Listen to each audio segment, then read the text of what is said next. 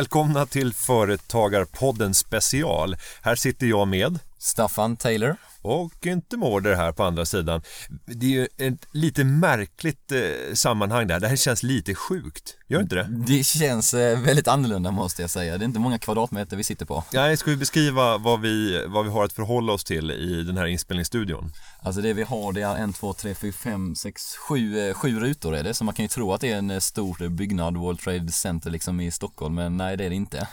Sveriges eh, minsta, eller världens minsta mötesrum på fyra hjul. En, en Mini som är fullständigt ombyggd och Tele2 har fullmatat den här med utrustning. Det är projektor, det är trådlöst, det är skrivare, det är eh, projektorskärm, eh, det är galna grejer. Mm, jag glömde faktiskt bort för en sekund att jag satt i en bil, men vi sitter faktiskt i en bil ja. Ja, Det, så är det. det är sant, det är sant. Och det är inte vilken vecka som helst. Vi befinner oss också uppe i Åre. Det är fruktansvärt kallt här i, i studion. Eh, men det är för att vi öppnar dörren hela tiden och släpper in nya gäster. Eh, Entrepreneur Ski Week. Entreprenör Ski Week befinner vi oss på och eh, det kittlar och vibrerar i hela min kropp för att nu så kommer vi faktiskt under ett par dagar samla unga entreprenörer från hela Sverige där vi utbyter erfarenheter, tankar, idéer och ska växa som entreprenörer egentligen. Och även ska många åka skidor också, därav Ski Week. Det är 80 stycken deltagare, de flesta i åldersspannet vadå? Från 24 till 35, där är det, det, det vanligaste. Och det häftiga här det är ju att alla har en, eh, en relation till sitt eget företagande och andras företagande. Det är ofta människor som vill bjuda på sig själva, annars skulle man inte välja att komma till ett sånt här tillfälle. Så det är en otroligt varm och häftig atmosfär.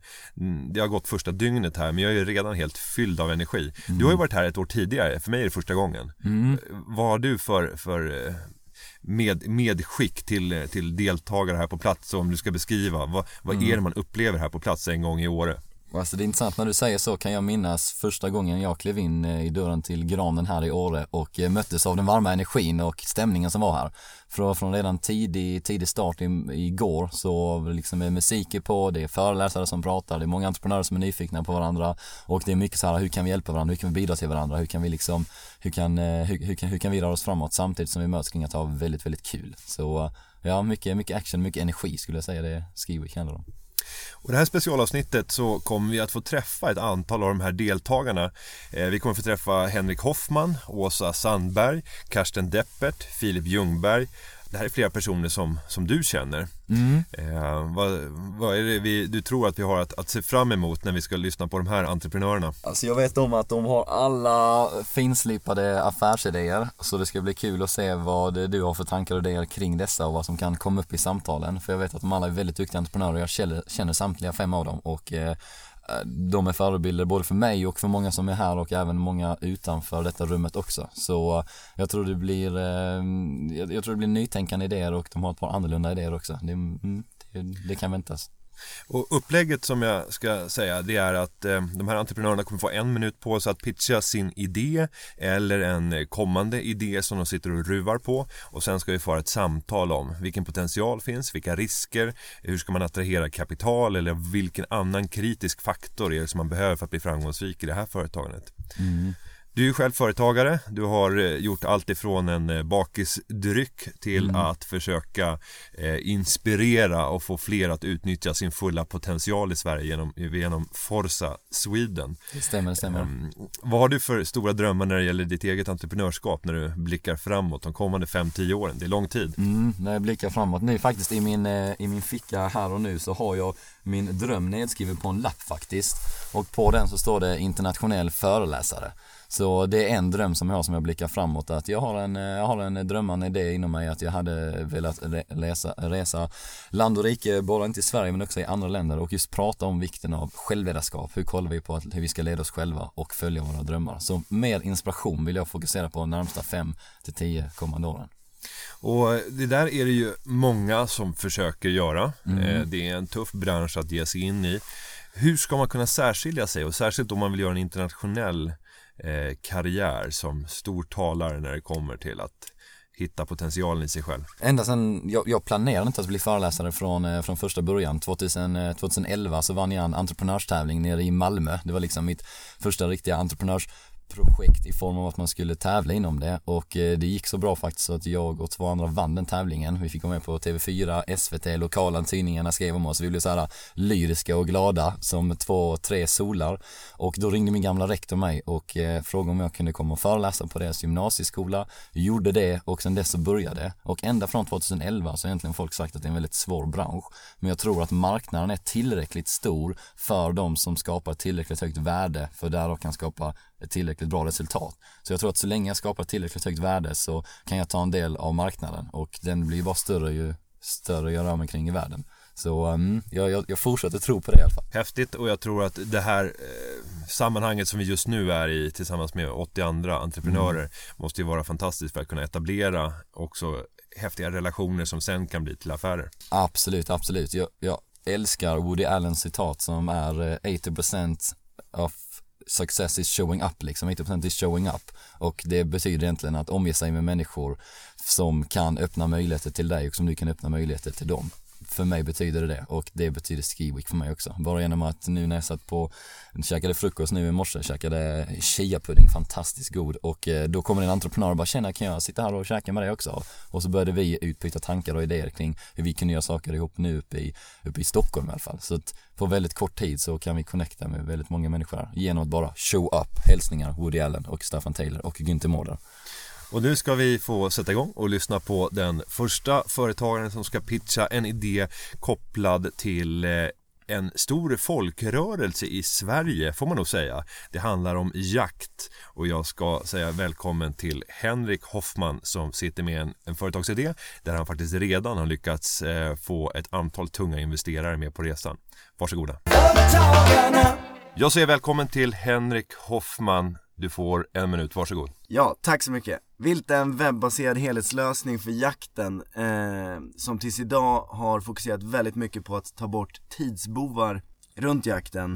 Eh, det kan handla om papper, att sitta i telefon, det är väldigt mycket att göra eh, administrativt kring jakten som, som man som inte insatt eh, kanske inte vet om. Eh, men men, men det, det är det och det har vi liksom tagit fasta på vi är ett ganska stort team av, Eh, ja, jag har gått på Handelshögskolan, sen har vi eh, professionella jägare i teamet, eh, det är designers från liksom bra skolor, utvecklare eh, och med ett mål att förenkla och förbättra jakten. Nu tar vi liksom ett nytt tag efter två år med tjänsten och kommer nu satsa på att göra det mer roligt att använda vår tjänst. Spännande idé eh, och den första frågan som slår mig det är ju Hur ser marknaden för jakt ut? Är det en, en kraftig tillväxtbransch vi talar om? Ja, ja, jag ska väl säga så här, det finns ganska dåligt med data och är det någonting som, som vi inte har tid med så är det liksom att undersöka branschens eh, alla parametrar hela tiden och sådär. Men, men det vi kan konstatera är att skattat i Sverige så tror jag att det finns en siffra från 2012 och då är det ungefär 3-4 miljarder kronor på 300 000 aktiva jägare. Och jag skulle tippa på att det är 2-3 extra miljarder som inte är skattade. Det kan ju dels såklart vara svarta pengar, men det är också en hel del saker som inte man behöver skatta inom jakten. Och när du pratar om jaktmarknadens storlek, vad inkluderar du i det? För jag kan tänka mig att i de siffrorna så finns även utrustning såsom kläder och annan typ av nödvändig utrustning som kan användas till andra saker med i den siffran. Absolut, jag inkluderar allt som, som, som eh, som, som används kring jakt. Alltså det kan ju vara en sån här Chevalier eh, fleecetröja. Eh, Antagligen så eh, används den framförallt av jägare för att den köps i en jaktbutik, men det är klart att den kan köpas någon annanstans. När jag, tyck, jag tycker liksom att hela jaktbranschen är intressant för oss för att vi är ett webbaserat system och med det så kommer ju alla typer av möjligheter med att koppla på olika tjänster och eh, ja, men annonsering och allt sånt där. Om jag tänker ett investerarperspektiv här så vill jag se var finns intjäningen? Vilken betalningsvilja finns hos de här jägarna och vad är det för, för problem? Du, jag antar att det är spara tid som egentligen är det du säljer när det är kopplat till jakt. Men hur stor är betalningsviljan och hur ska modellen se ut? Ja, eh, betalningsviljan viljan kring vår tjänst idag eh, som viltförmedlare idag är ganska låg. Eh, för det är kollektiva kostnader, eh, där det är liksom jaktlag som går ihop i ett så kallat skötselområde. Vi tar inte så mycket betalt för det, det är snarare för att finansiera vår tillväxt och det är en tillväxtmodell, eh, vår tjänst idag. Tjänsten imorgon kommer handla mer om att tjäna per jägare. Och eh, det är ungefär liksom spending per hunter i Sverige. Ja den, är, den ligger över 25 000 om man drar på snittet. Och då, då ska vi säga att vissa ligger nere på 5000 och vissa ligger väldigt mycket över. Eh, så det finns väldigt mycket, mycket att ta av där, det finns en stor kaka att vara med på, eh, det finns mycket som kan moderniseras och jakten är också stort internationellt. Sverige är ett ganska litet land. Om du har tittat på dina kalkyler, du har säkert gjort en, en kalkyl för de kommande 3-5 åren när du ser på potentialen. Vad ryms i, i den kalkylen? I, i, I den kalkylen så så ryms en internationell expansion för oss. Det, eh, det handlar om att ta stora jaktnationer som Frankrike, som USA. Det handlar om att, att bredda utbudet och också titta på mer innovativa lösningar, hur man kan hur man kan utveckla jakten, göra mer för jakten och samtidigt inte bara göra liksom appar för appandets skull. Och när du ser största hindret längs vägen, för nu, nu är ni inte fullt ut etablerade ens i Sverige. Ni har inte kommit igång riktigt och etablerat det på det sättet som ni vill och samtidigt så börjar ni redan prata om internationell expansion. Är det inte för tidigt att börja tänka sådana tankar? Jag tror jag har gått eh, skolan och, och eh, lyssnat på väldigt många som har talat och som, eh, i, i de här termerna när det, när det kommer till internationell expansion och väldigt många, inklusive jag tror Klarnas grundare sa det att vi skulle, vi skulle expandera tidigare. Alltså vi skulle expandera dag ett. Om man tittar på, ja men din före detta eh, arbetsgivare Nordnet så expanderade man innan man hade Sverige. Man kanske då eh, tappade lite mot Avanza i Sverige men vann väldigt stort internationellt. Och det tror jag kan vara, alltså det, det, det, kan vara lättare att, att lösa två, tre problem internationellt, internationellt än att lösa liksom 20 i Sverige. Ja, och jag skulle måla upp det här som en, en stor utmaning för er framåt. Att kunna hantera flera marknader samtidigt. Eh, och återgår vi till, till min förra arbetsgivare Nordnet så valde man ju dessutom då att träda tillbaka mm. från väldigt många av de marknader som man inledningsvis hade valt att börja expandera i. Mm. För man insåg att allt sälj är lokalt. Mm. Eh, nu är finansbranschen lite speciell eftersom det är mycket reguler, reguler, regulatoriska delar som är svåra att komma ifrån eh, och som är unika för varje bransch och där tror jag att jakten skiljer sig från det. Men eh, vad är förhoppningarna för, för 2016 när ni tittar på utrullning av tjänsten? Ja, eh, jaktsäsongen som precis avslutats, då har vi haft tusen jaktlag, ungefär 25 stycken sådana här skötselområden i södra Sverige och då pratar jag söder om Dalälven eller något sånt där. Eh, och tanken är att vi ska gå upp mot ett par hundra skötselområden. Det är, en, det är en kraftig expansion och det är väl egentligen, vi går från ett testår till ett, liksom, ett riktigt år. Vi ska ha eh, över 10 000 jaktlag i Sverige. När den här säsongen, är, när, när 16-17 är slut. Och då, eh, då är vi redo att, att, gå in i, att gå in i andra länder såsom Frankrike, Finland USA. Och nu har ni redan eh, tunga investerare i eh, ryggen men om eh, du skulle få 15 miljoner idag extra att satsa i bolaget eh, Vad skulle du prioritera de resurserna i dagsläget? Jag skulle lagt en eh, 50-60% på eh, på ett team, alltså ett utvecklingsteam som skulle då bestå av, av utvecklare, av jägare, av professionella jägare och av designers. Och hur svårt är det att hitta? För det jag hör inom, inom hela liksom, den digitala sektorn så är det det som är trångt och svårt är att hitta de här skickliga utvecklarna. Du har ytterligare ett krav och det är att de ska förstå jakten.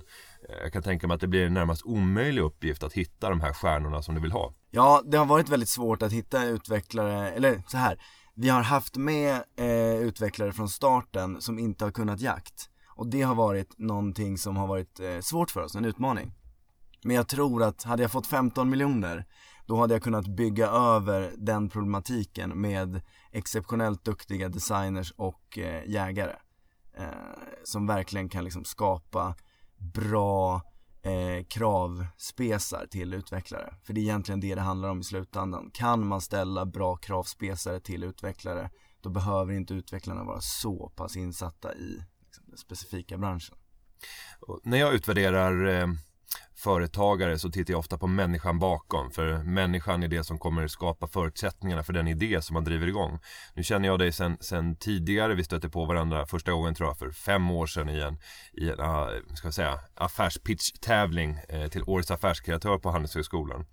Eh, vad har hänt med den person som jag såg då som var en oslipad diamant eh, och som kom närmast direkt från gymnasiet eh, och, och nu efter en handelsexamen och, och, du har testat på flera, företagande sen, flera företag sedan dess. V vad är du för person idag som, som företagare och entreprenör? Jag tror jag är en eh, lika energirik och kreativ person som då men, men mycket mer strukturerad eh, person som, som vet var jag ska lägga min energi. Och efter en utbildning som till exempel på Handelshögskolan så lär man ju sig att pusha sig. Eh, så att min kapacitet idag är nog högre än vad den var då. Och sen är det väl inte, det är väl inte dåligt att jag kan räkna lite. Och eh, om du skulle ge de främsta, summera de främsta tipsen som du har till andra som vill driva igång företag. Eh, nu har du gjort ett antal resor. Eh, vilka läxor har du tagit med dig och vad skulle du vilja skicka med till unga personer idag som vill göra samma resa? Ja, jag har lyssnat på, eh, på liknande personer som, som har fått den frågan. Kanske inte som jag som nu idag är 26 utan de kanske har varit 36 och så här, så ska man försöka lära sig av dem. Eh, Och jag tror man måste göra lite grann resan själv.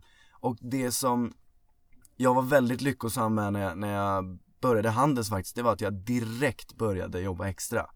Eh, Under hela min tid på Handels så jobbade jag minst halvtid extra för investerare, entreprenörer, vänner som hade bolag och sådär. Så såg till att jag alltid höll mig igång eh, och fick liksom ifrågasätta olika bolagsstrukturer, eh, hur de jobbar, lära mig själv att sälja eller vad det nu kunde vara.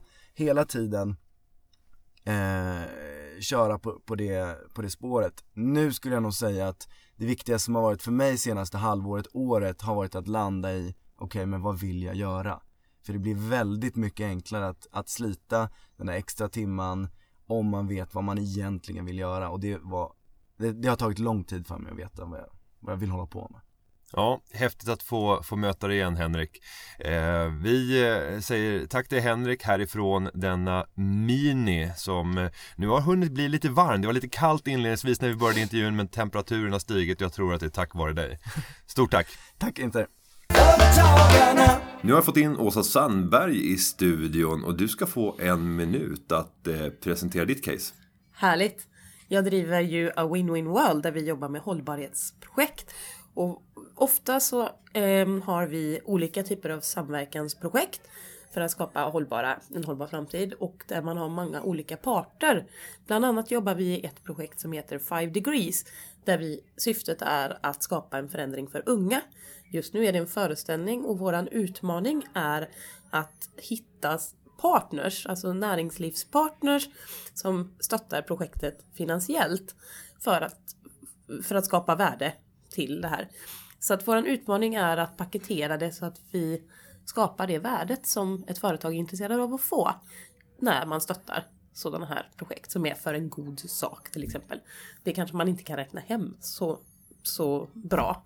Bara stötta en god sak, vad, mm. vad ger det mig som företag? Eh, spännande. Jag tror att det är många som befinner sig i precis samma situation. Man vill ha näringslivet med sig på tåget men har svårt att hitta rätt, försöka redovisa värdena och framförallt komma till avslut. Den första som slår mig, det är dina erfarenheter när det gäller vilka i en näringslivs... Om vi tittar i ett företag, är det som kan stå beredda att kunna fatta den här typen av beslut? Vad märker att motståndet är minst? Ofta i företag med lite större kaliber så finns det ofta en marknadschef eller en sponsorchef kanske till och med. Eller så är det VDn. Men då upplever jag att då behöver vdn eller respektive person brinna för just den frågan. Nu talar vi företag till antalet som kanske är 200 i Sverige. Ja, det skulle jag säga. Som har en sponsansvarig. Ja. som, mm. Sen kan jag också uppleva att i, i, jag ska inte begränsa det till det, det kan vara mindre bolag som också tycker att man vill stötta sådana här projekt. Men ofta så tycker jag att jag får frågan What's in it for us? Varför ska vi vara med och stötta det här? Ja, vi kan göra det som del av vår CSR-policy, men på sista raden, vad kommer det ge oss i kronor och ören?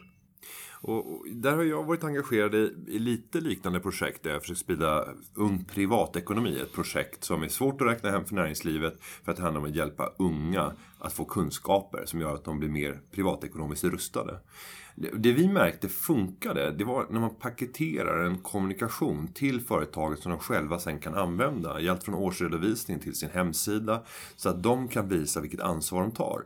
Kan man dessutom göra det lätt för företaget att känna att men det här är det enklaste sättet för oss att visa upp vårt engagemang.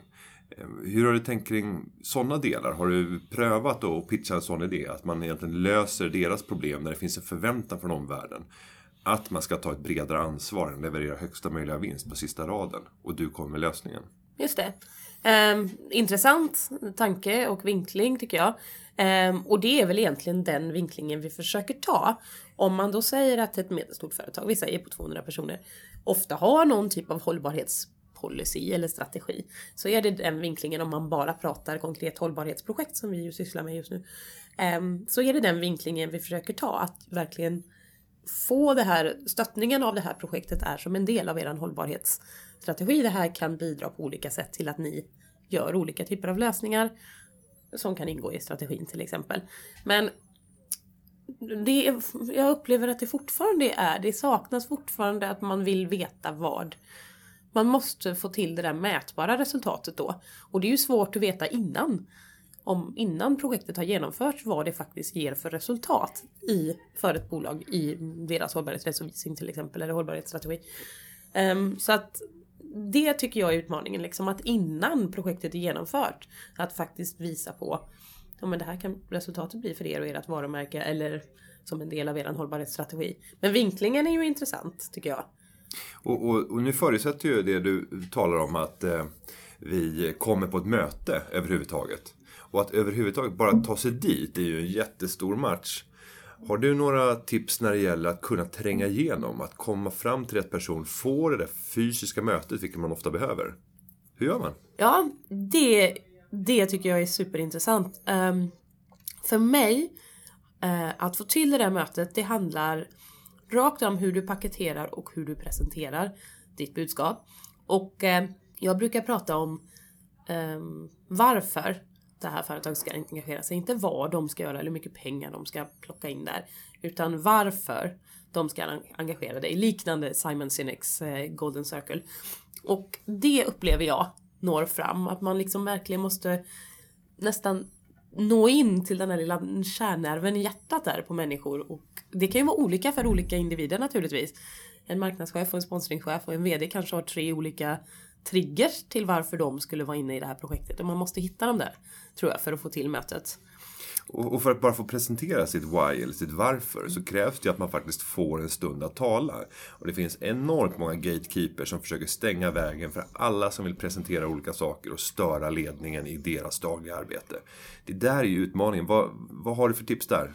För att bara få första samtalet med den relevanta personen. Då skulle jag säga att eh, först och främst skulle jag säga titta på dina varma kontakter, de du redan har i bolag som är av den storleken. Så att du har en bra ingång. Har du inte ett ingång på det bolaget som du vill in på, kolla vem av dina kontakter som har en ingång.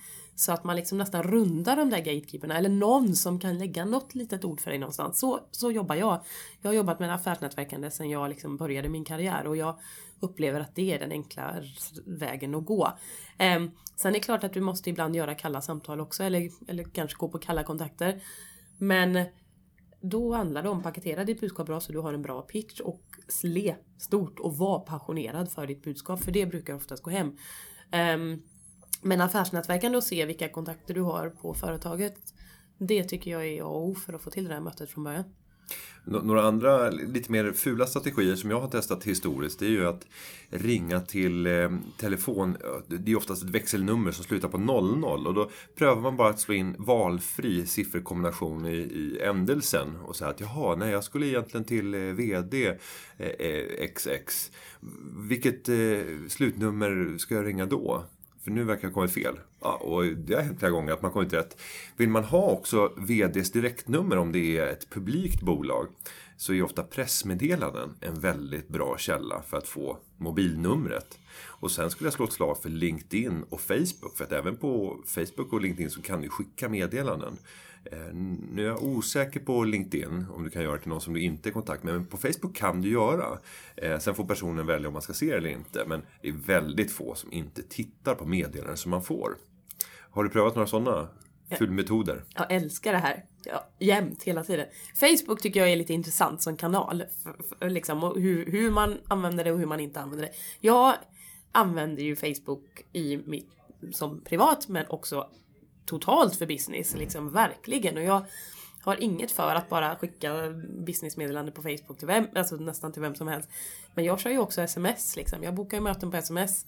Eh, vilket kanske inte är så vanligt. Men, men eh, det är ju lite det jag menar. Alltså för mig. Så här, jag vet ju att jag ska lösa ett problem för den här personen. Ja, det är klart att den här personen ska lyssna på mig. Och då tänker jag ju ta alla knep i världen för att få den personen, alltså få chans att träffa den personen. Och jag brukar lite tänka så här för att det är klart att man kan bli väldigt eh, man kan känna sig, vad heter det, nästan rädd eller liksom lite skrämd av att ja men nu ska jag prata med den här vdn liksom. Han är ju, han eller hon, eh, topp, top notch i Sverige liksom. Hur ska jag våga ringa det där samtalet eller mejla? Alltså, personen är bara människa. Liksom. Han och hon, två ben, två armar för, liksom, förhoppningsvis. Eller sådär. Alltså, den är ju som du och jag. Det är klart att, det är klart att du ska ta chansen och bara köra. Så att jag alla tips och tricks tycker jag nästan är tillåtna för att skicka ett brev, skicka något personligt som sticker ut ordentligt. Liksom. Skicka ett, spela in någon videohälsning och skicka över. Liksom. Tänk lite nytt för att sticka ut. Det är som att skriva ett CV eller ett personligt brev. Hur ska du sticka ut för att faktiskt nå den där personen? Liksom? Alla knep tillåter. Och, och en, en annan metod som jag både själv har begagnat och sen fått flera som har begagnat på mig för att jag berättat om det tidigare. Eh, det är ju att eh, bjuda på lunch. Och sen så skriva att jag menar, alla måste äta lunch. Jag står beredd att bjuda dig på lunch på valfritt ställe någon dag de kommande tre månaderna. Säg till när det passar, jag kommer så fort du säger att det är dags. Och när man kommer som yngre person eh, och som kanske då håller på med ett projekt som är av, av välgörenhetskaraktär eller för, för ett bättre syfte än en hög vinst. Då blir det väldigt svårt för den här VDn eller den höga chefen att överhuvudtaget låta dig få betala för lunchen. Så det är dessutom ekonomiskt riskfritt.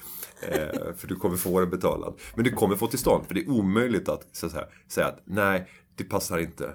Inte någon gång de kommande tre månaderna går det att äta lunch var som helst som jag får bestämma. Det går inte. Eh, och det kan ju också vara så här, eh, jag har varit med om personer som har sagt att jag vill bara åka med dig i bilen. Du måste vara ute och resa massor.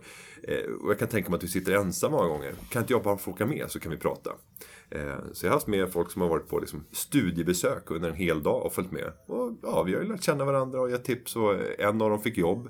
En asskön metod. Ja, men fantastiskt. Och jag, har också ett annat där jag träffade eh, jag och Frida Boysen hade ett möte angående TEDx och det var verkligen så här, hon är ju busy lady liksom, verkligen.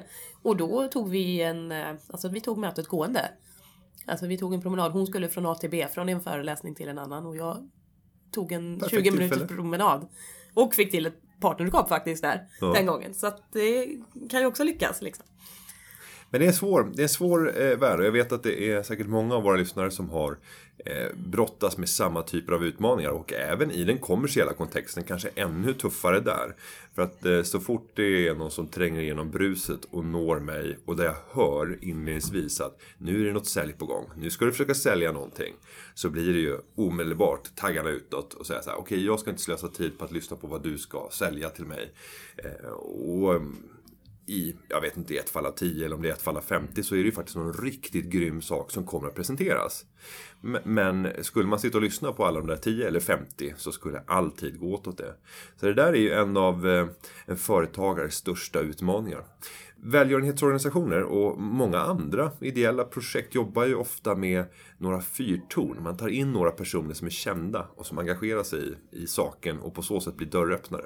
Hur har du tänkt kring, kring den frågan? Jo, det jobbar vi jättemycket med i nästan alla projekt. Ambassadörer och precis som du säger, liksom dörröppnare eller folk som brinner för frågan eller kan lyfta den på något sätt. Så att det tror jag är jätteviktigt och även i um, jag skulle säga att man även kan ha liksom ett advisory board nästan eller ett bollplanks eller till varje projekt som man gör. Folk som är duktiga på de här ja, vad det nu kan vara för fråga man gör projektet i sådär.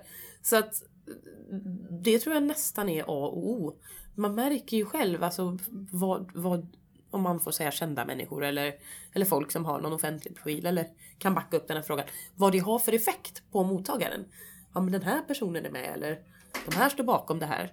Det stärker alltid. Och, och gör att man får en lättare ingång in. Det, det upplever jag som A och O. Man måste ha med sig sådana. Ja, det blir en jättestor skillnad och, och kan man börja med en brevkorrespondens där en, en känd person har skrivit under tillsammans med dig. Kan du ha en hemsida där du har dokumenterat de alla stora möten som du har haft med andra. Kan du ha ett advisory board där du kan ha foto på personen där du sitter i mitten och man verkligen ser att men här är det liksom, tunga intressen bakom. Jag tror att det underlättar för det föder legitimiteten och det är ofta det som behövs för att vilja ta det där. Och jag tror också att i, idag, om man får prata det digita- digitaliserade samhället, så är ju det faktiskt ganska enkelt. Det är, det är ju bara, alltså så här, har jag ett möte eller hinner jag säga hej eller så här. Man kan ju tycka vad man vill om att ta en selfie, men på riktigt, det är rätt lätt att kunna så här, stärka sitt varumärke på det där sättet att så här, ja men jag var, träffade den här personen, pratade om det här projektet. Och ja, det, det, det får en effekt på mottagaren om kredibiliteten i, i projektet. Och, och om jag ska ge ett sista avslutande tips när det gäller att ta grymma selfies som även kan användas till eh, allehanda projekt och till hemsidor. Eh, nu är det dags för eh, årsstämmosäsong där Sveriges noterade bolag ska hålla årsstämmor. Alla får komma som har en aktie. Och det är väldigt lätt att bara smita fram till första raden innan stämman börjar och liksom hugga tag i Karl-Henrik Svanberg eller, eller eh, eh, stora liksom, personligheter som man skulle vilja synas tillsammans med och fråga skulle jag kunna få ta en bild? Det här kanske inte är helt okej okay då om det inte är för syftet men man kan väl presentera eh, och säga vad man gör för någonting och sen så ta en bild där man skakar hand och säga att här presenterar jag eh, det här projektet för Karl-Henrik Svanberg. Eh, Och så kan man bara fylla och mata en ny bild varenda dag på stora finanspersonligheter. Och då blir det så här, ja, men det här kan jag ju inte missa om alla de här har fått höra den här pitchen. Det är helt rätt. Ja. Jag älskar det, verkligen. Alltså, ett av mina absoluta främsta arenor är ju Almedalsveckan på Gotland. Och där kan du ju, om du nu skulle vilja, mata selfies. Men också där finns, där är ju verkligen en plattform för att få möjlighet att pitcha sina projekt till människor som du kanske inte nödvändigtvis alltid når fram till. För där finns det nästan inga gatekeepers. Så där skulle jag ju säga att ska man vara någonstans ska man ju boka in den veckan varje Ja. år. Och, och, titta även på liksom andra format där de här personerna kommer att dyka upp. Och det kan vara allt ifrån eh, ett evenemang som jag ska leda om två månader, Åre kapitalmarknadsdagar. Där kommer det vara 10-15-tal börs De är här under två eller tre dagar och har ledig tid. Att ta dem till sidan i, i hotellet, få sitta en halvtimme, det är en ganska liten grej jämfört med vad det skulle kosta på hemmaplan. När de har alla krigare som står för att hålla undan alla intressen. Jag brukar också, det här kanske låter helt galet med risk för, men, men ofta om de är här i två dagar säger vi under året i året så ja men de kanske sitter bokade och man, man- det finns liksom aldrig någon riktig chans att så här, få till även om de är här i två dagar. Alltså, när ska jag hugga dem? Programmet är tajt. Du vet de ska alltid gå på toa. Så på toan, ja. På toan har man följt med flera människor Och in. och- och så- Eller vänta utanför. Ja, och sen eh, ett annat tips där när det gäller toan, det är ju att ta bort allt toapapper innan. Så att man dessutom kan erbjuda en service. När man hör eh, toppolitikern eller företagsledaren. Så bara, Ursäkta, pappret! Pappret! Det var fantastiskt. Och sen kunna Den har jag inte gjort. sticka in under dörren här. Varsågod, vi kan snacka sen. Det var ett supertips. Ja. Verkligen supertips. Det kanske jag ska testa. Eller så här, ni vet, det, eller, det kan ju vara lunchbuffén. Alltså de kanske ska äta samma lunchbuffé. Kön! Var som helst. Och då kan man ju bli lite så här, vad vad ska prata med den här personen om? Då brukar jag ju säga att använda dig av omgivningen. Det vill säga, står du i lunchkön, prata om maten eller att det kanske är stora fönster och man ser utsikten. Alltså använd dig av det fysiska rummet. Och prata om det. För att få en kontakt bara. och sen pitcha. Ja. Och så det här är eh, grymma tips. Jag tror att många kan använda dem både i liksom rena kommersiella projekt och även när man söker partners för andra typer av mer ideella projekt. Stort tack för att du kom till Företagarpodden. Stort tack för att jag fick vara med. Gott! Nu sitter jag med Karsten som ska få presentera sin idé. Du har en minut på dig. Varsågod. Tack så mycket. Eh, jag har en företagsidé som heter Motionera. Det är en, eh, en, egentligen en träningsapp, men istället för att rikta sig till privatpersoner som de flesta träningsapparna gör, så riktar man in sig istället till eh, företag. Och eh, företag har ju rätt så mycket fördel av det. Många har ju friskvårdsinsatser och liknande. Så att utöver att eh, bara göra friskvårdsinsatserna så kan man göra dem väldigt mycket roligare genom att koppla in en, en träningsapp i det och du kan mäta en massa olika saker. Du får också en rätt så bra överblick över det i företaget. Du kan faktiskt kolla, okej vänta, hur, hur mycket aktiveras folk verkligen? Ehm, hur många, ja, hur, hur många till exempel använder gymkortet eller hur många går och simmar och liknande saker. Och sen kan man också göra interna tävlingar i företaget.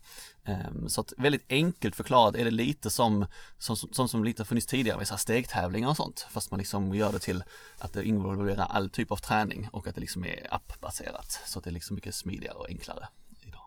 Så det är grundpitchen.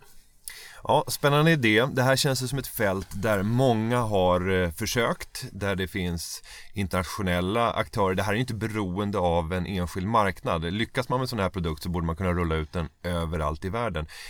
När ni blickar ut i eh, övriga världen, vilken app finns det idag som ni tycker det här är ett föredöme oavsett var i världen det är? Det är faktiskt en, det är en väldigt bra fråga. Jag skulle säga det finns ingen riktigt jättebra föredöme. För de som finns, de gör det oftast lite för avancerat. Till exempel har du då Eh, du har Runkeeper, du har Endomondo, eh, du har Fitbit och liknande. Som alla har lite olika lösningar men de har nästan alla börjat med ursprungspunkten vi ska göra en väldigt bra träningsapp och sen har de byggt på business to business funktionaliteten senare.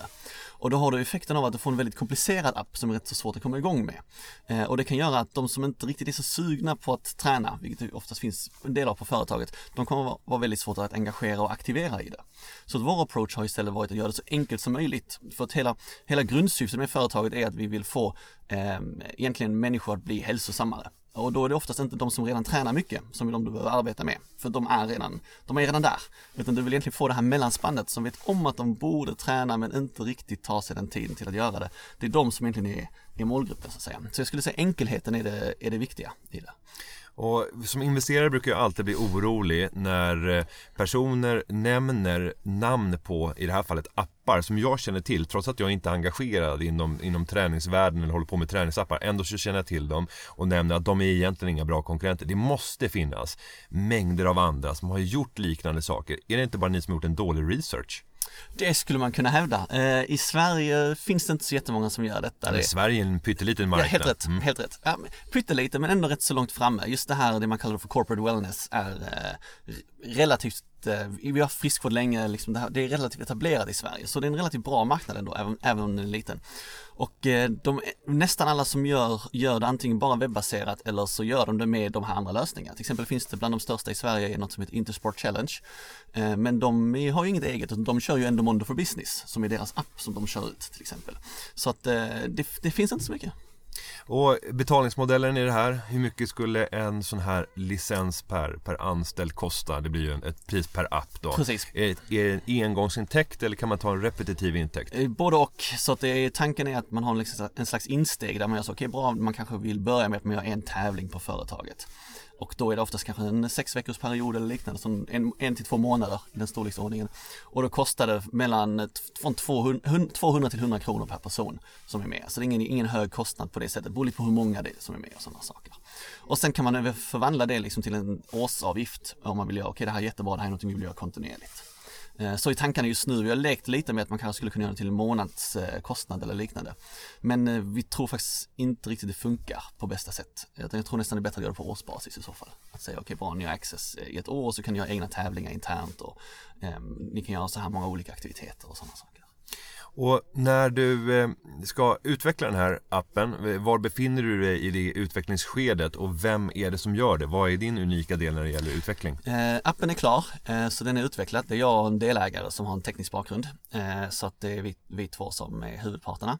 Och eh, ja, nej den, eh, vi, vi har en, det, vi, man, det man kallar för MVP har vi nu. Det betyder att vi har en app som funkar, som vi har betalande kunder i och de, eh, Eh, de, de klagar inte. Så att den liksom, den uppfyller sitt grundsyfte. Samtidigt är den bara, den är verkligen bara ett embryo utav vad vi ser vi skulle kunna vilja göra. Alltså den är, man skäms lite för den. Den är liksom, så den, det är en bra MVP på det sättet. Eh.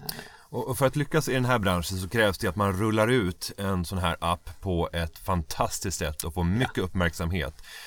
Vad är det som gör att ni har den typen av kompetens eller access till att kunna få eh, den marknadskompetens som gör att det här kan explodera? Det är en jättebra fråga. Eh, den har vi inte helt. Eh, vi, egentligen, egentligen är det den biten som är lite flaskhalsen i bolaget i dagsläget. Att vi har, vi har, vi har egentligen produkten, vi har nått ut, vi har kunder, men vi når inte ut så pass bra som vi hade velat. Så just nu sitter vi till exempel och kollar, okej vänta, den här prissättningen som jag pratade om tidigare, kanske måste vi justera den prissättningen lite och använda lite annan säljapproach. Vi kanske måste börja arbeta mer aktivt med att kontakta bolag eh, på ett mer tidskrävande sätt. Just nu är försäljningsmodellen digital marknadsföring, vilket är ju väldigt, eh, det, är inte mycket tid, eh, men det är inte heller, och då är det inte mycket tid så kostar det inte så mycket så då kan ha lågt pris mot kunden. Men vi ser också samtidigt, den ger inte så mycket genomslag som vi hade velat. Så att vi ser att vi kanske måste bredda, vi kanske måste ha mer aktiv försäljning mot kunder och liknande saker. Eller att vi måste synas mer på mässor, göra, arbeta mer med brand building och sådana saker. Så just nu är det sån, det, det där är den eh, pucken vi arbetar med i dagsläget. Och en spännande väg som jag ser för er det är ju att gå armkrok med någon som sitter med en enormt stor kundpopulation. Det skulle kunna vara ett försäkringsbolag som idag sitter och får hantera kostnaderna för sjukfrånvaro Ja. Eh, och där man skulle då kunna erbjuda det här försäkringsbolaget att komma med en av de mest innovativa idéerna på friskvård och, och därmed kunna få företaget att eh, integrera, eller försäkringsbolaget att integrera det i en försäkringslösning. Hur tittar ni på sådana här partners att samarbeta med för att komma ut? Jättebra. Nej, det är egentligen en sån sak vi borde göra. Eh, det är liksom, vi, har, vi har egentligen gjort, vi hade egentligen under hela förra halvåret en slags, okej bra vi satsar på den digitala marknadsföringen och kollar lite hur långt vi kan ta det. Och lite nu när vi reflekterar kring det bara, ah, det är, vi kunde inte ta det tillräckligt långt. Så nu är vi egentligen just där, där vi bara, okej vänta vilka andra kanaler har vi? Eh, och det är en skitbra idé det där. Den har vi nog inte riktigt gjort. Vi har, snart, vi har varit inne på att kanske mer samarbeta med friskvårdskonsulter eller gym som riktar sig mot företag och liksom kunna ge dem en, en add-on funktion som är bra, jättebra. Ni gör träningspass och ni gör eh, hälsoplaner och sådana saker. Och här har ni faktiskt ett verktyg för att kolla att de verkligen gör, verkligen gör det kontinuerligt. Ni kan egentligen logga in varje dag och se liksom, okej, gör folk det de ska göra? Ni behöver inte vänta tre månader, så att säga. Så den har vi varit inne på. Men eh, som du säger, egentligen finns det en massa andra olika eh, stora organisationer eller stora, eh, ja, precis, egentligen företagarna och liknande också. Att man, liksom, det finns ju möjlighet att kunna nå ut på, på andra sätt. Vi har varit, en idé som kom upp nu i veckan var att vi kanske också skulle göra det ihop med typ Barncancerfonden eller något sånt.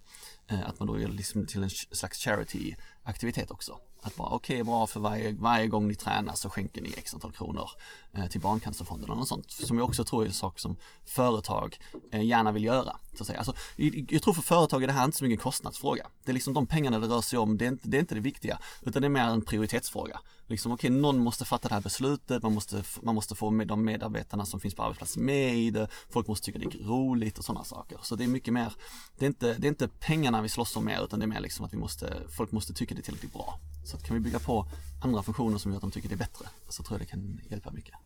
Och jag, jag skulle tro att eh, det enklaste sättet är förmodligen att eh, få anställda att vara de som kommer och säljer in det här Ja. till sina chefer. Och då ska de ha ett underlag som gör att chefen känner att ja, men det här är ju ingen big deal. Det här kommer gå extremt lätt Ja. att genomföra. Och ha presentationsmaterial som den enskilda anställda kan ta med sig för att visa hur enkelt det här Ja. är. Men eh, ni, eh, ni har en tuff eh, marknad. Det här är inte Ja. lätt att tränga igenom med den här. Och skulle jag ge något råd till våra lyssnare. Är det någon som sitter där ute och eh, kanske har stor mark- stort marknadskunnande. Är det kanske till och med någon som är känd träningsprofil som kanske ni dessutom skulle kunna gå armkrok med. För att eh, få ett, ett ytterligare varumärke i varumärket. Eh, det tror jag skulle kunna vara en intressant person. Men ta kontakt med, med Karsten så får ni se om det kan uppstå kärlek. Stort, ta- stort tack för att du kom till Minin här utanför på Entrepreneur Ski Week i Åre. Nu drar vi ut och åker skidor. Tack så mycket. Tack! Då sitter jag med Filip Ljungberg som är, får man säga, en halvgalen entreprenör med tre olika verksamheter. Nu ska du få pitcha en av de här idéerna och så ska vi resonera kring möjligheter och utmaningar. Varsågod!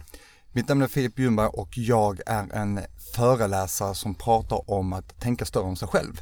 Eh, Allt börjar med att titta på mig själv som människa, våga utmana sig. Ju mer jag växer så växer min organisation. Utmaningen med den här typen av verksamhet eh, Det är ju att kunna nå ut med Precis. budskapet och Ja. Det blir mycket word by mouth, man gör bra jobb och så blir man rekommenderad Hur kan man skala upp det här? För nu tänker, tänker jag att du kör ensam Kan Just du det. skala upp det och göra en större modell av det och få fler lärjungar som sprider budskapet? Absolut, det finns ju en otrolig möjlighet för detta. Eh, och jag har ju inte eh, kommit dit än, men min, min, eh, min tanke är ju att eh, bli alltså otroligt stor inom Norden och att bygga ut massa olika små lärjungar som, eh, som har samma energi. Det är ju det som är det svåra. Jag är väldigt speciell av mig. Många har ju ledarskapsdelen och så vidare. Och så vidare. Jag ska hitta de typ av människor som är likadana som jag. Och det är otroligt mycket energi och hjärta. Och kan man konceptualisera, nu pratar om en hög energinivå och ska man kunna skala upp det här och kunna komma ut med föreläsningsserier och sprida samma känsla oavsett vem som står där på scen. Då gäller det att man kan hitta en struktur och en systematik för föreläsandet och energigivandet. Är det Definitivt. möjligt? Ja, ja men absolut. Och det är någonting jag har lärt mig. Jag kan inte göra detta själv. Eh, jag har väldigt mycket energi men när det kommer till skrift och paketering så kan jag inte det och då måste jag ta in de personer som är väldigt duktiga på det. Eh, har jag, när jag bara hittar rätt person som har de ambitionerna och har rätt tankesätt eh, så kommer vi paketera det och växa alltså organiskt. Men min vision är inte att bli störst inom ett år. Utan detta får ju ta en tid, vi får ju testa oss fram och, och bli större allt eftersom och se vilka som tycker detta är roligt och vilka som känner att detta är en spännande del av föreläsningen. Och jag kan tänka mig att eh, för en person som, som du så är det särskilt viktigt att hitta den där motkraften för du tillhör en extrem på ena sidan. Ja men absolut. Eh, Och då måste man också hitta någonting som balanserar. Hur gör du för att hitta den här motkraften och har du hittat den typen av person att omge dig med redan i dagsläget? Ja, jag hade faktiskt ett möte nu i Stockholm där den här eh, tjejen var mer lugnare delen. Eh, nästan som att man plockar ner mig lite to the ground och så, så att jag kan så att hon kan se att okej okay, Filip det här är väldigt bra men vi ska nå den här massan så då måste vi hitta de här orden, vi måste få ihop det här med din energi. Annars blir det ju bara att jag träffar en viss del av människorna. Jag vill ju hitta allt från de som är eh, mycket inom den gröna delen, att man ska läsa, det ska mycket ta sin tid. Um, eh, faktabaserade människor till de som är väldigt energiska. Så jag, jag, jag behöver hitta hela strukturen från, från start till slutet då. Och den här tjejen verkar vara eh, väldigt på hugget så att eh, det är spännande, kan bli detta. Och om vi backar tillbaka och tittar på den ekonomiska modellen bakom ett sånt här typ av företagande när det handlar om en föreläsningsserie, konceptutveckla när det gäller att ge energi till mottagarna. Eh, hur kan en sån modell se ut? Ja, just nu är det ju bara köra. Alltså det, modellen för mig är ju bara att först blir det mycket gratisjobb och sen efter, efter eh, ett tag så blir det ju att mer, eh, man får mer och mer betalt och sen när du har fått den, den bufferten då kan du ta in rätt personer som hon till exempel i, i Stockholm, den här tjejen då, eh, som kan hjälpa mig att paketera det och sen bygga upp det större och större. Sen drar du in nästa människa. Så det är hela tiden, få upp en buffert, dra in nästa, få upp en buffert, dra in nästa. Och kan man bygga en, en business som gör att man får en, en repetitiv affär? Alltså att knäcka koden för någon som jobbar med föreläsningar där man hela tiden är beroende av att få nästa uppdrag och kunna skicka nästa faktura och, och varje nytt jobb är en ny införsäljningsprocess. Kan man hitta en modell där du kan få någonting repetitivt, alltså att hitta någon återkoppling till kunderna som du en gång har besökt så att de ska vilja betala månadsvis för att få påfyllnad av energi för att kanske i en digital kontext Absolut. som gör att det blir skalbart. Hur tänker du där? Jo, jo, jo, men det, det, det är väldigt intressant att du trycker på den knappen för att eh, jag har ju tittat på det och det blir ju mer och mer e-kurser. Det är där man ska börja jobba in. Um, och där gäller det bara att hitta ditt segment. Vad är, hur, hur kan jag förmedla min energi genom en digital media? Uh, och det kommer jag nu börja göra lite med YouTube bara för att testa. Men det kommer ju bli, där kommer ju vara framtiden ju. Uh, och det blir definitivt den skalbara delen, att sen kunna nå ut till hela världen och köra det på engelska. Där har jag min utmaning. Skulle jag sitta och försöka utveckla ett sånt här företag så skulle jag leta efter hur många olika personlighetstyper kan jag finna som har tydliga särdrag. Och sen börja jobba med segmenterad kommunikation. Låt oss hitta, tänka att vi hittar sex eller tio olika personlighetstyper. Och sen en del av föreläsningen att personen i fråga som man föreläser för ska identifiera vilken personlighetstyp är jag kopplat till energinivå och hur jag ska kanalisera den här energin i en positiv riktning. Och sen kanske du får en prenumeration som du kan teckna på för just dig och din personlighetstyp så att du hela tiden träffar relevant. Den här typen av konceptutveckling, funderar du mycket kring, kring de banorna? Jag har inte gjort det men det är därför jag kommer kontakta dig senare då ju. Ja, ja, och det är helt rätt. Och det är typ det, av det tankesättet du sitter, besitter på. Det är, den, det är den kompetensen jag saknar just nu och det är det bland annat den här tjejen då i Stockholm kommer att hjälpa mig med. Eh, Men det, du är på helt rätt bana och det är det, det är där utmaningen är ju. Eh, Just, just det jag pratar om att jag har mycket energi och du bara träffar en viss del av människor men jag vill ju träffa de flesta så hur gör jag då? Och det kommer bli en otrolig träning för mig nu under ett, under ett år framåt. Sen sitter du med två andra verksamheter Ja. eh, som naturligtvis kräver sitt fokus och sitt engagemang. Eh, Hur tänker du kring splittring när man driver många saker samtidigt? Är det risk att någonting faller mellan stolarna och blir halvhjärtat? Mm, eh, det, det, allt börjar med struktur. Alltså det är det viktigaste. Hur, hur lägger jag upp hela min vecka? Hur ser min måndag ut? Eh, var, hur mycket tid ska jag lägga? Och är det fokus? Det är så lätt att man bara säger att ja, men nu gör jag lite av detta men så, så har, tillbringar jag inte tillräckligt mycket tid. Eh, så struktur är definitivt den viktigaste delen. Eh, jag känner just nu att jag klarar att hantera det. Eh, och sen är det ju ledarskap ju. Hur bygger jag upp de andra bolagen? Hur ser ledarskapet ut, eh, ut i varje bolag? Hur pratar jag med vdn? Hur pratar jag med de anställda? Hur, hur, hur går hela organisationen ihop? Eh, så det, den är väldigt viktig att ha ledarskapet med sig hela tiden, hela vägen då, ska säga.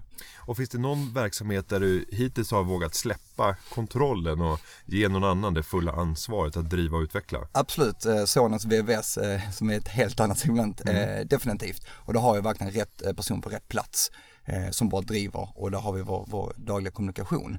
Eh, men det är igen där, det, jag, jag, jag tycker det är så intressant när du, när du bara klickar med rätt människa och du känner att den här personen kan driva det.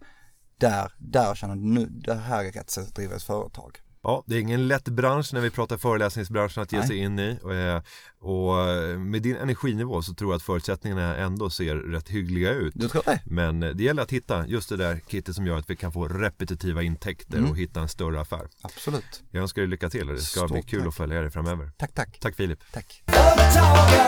Ja, det där var vår sista entreprenör som vi får träffa här och det är rätt tråkigt för det finns 75 andra entreprenörer som man egentligen också skulle vilja ha haft med men då hade det blivit ett 24 timmars special. Det hade det blivit. Staffan, nu ska vi eh, ha ytterligare två dagar här på plats i, i Åre. Hur ska du tillvarata den här, eh, det här tillfället som bjuds? Uff, närmsta 48 timmarna. Jag vet att det är 86 400 sekunder på dygn så det är många sekunder så framförallt så ska jag ta det lugnt och så ska jag se till att omge mig med dessa entreprenörerna som vi har fått lyssna på nu i podden, träffa dem ännu mer och även resterande 75 entreprenörer. Så för mitt fokus blir nu det blir att träffa människor.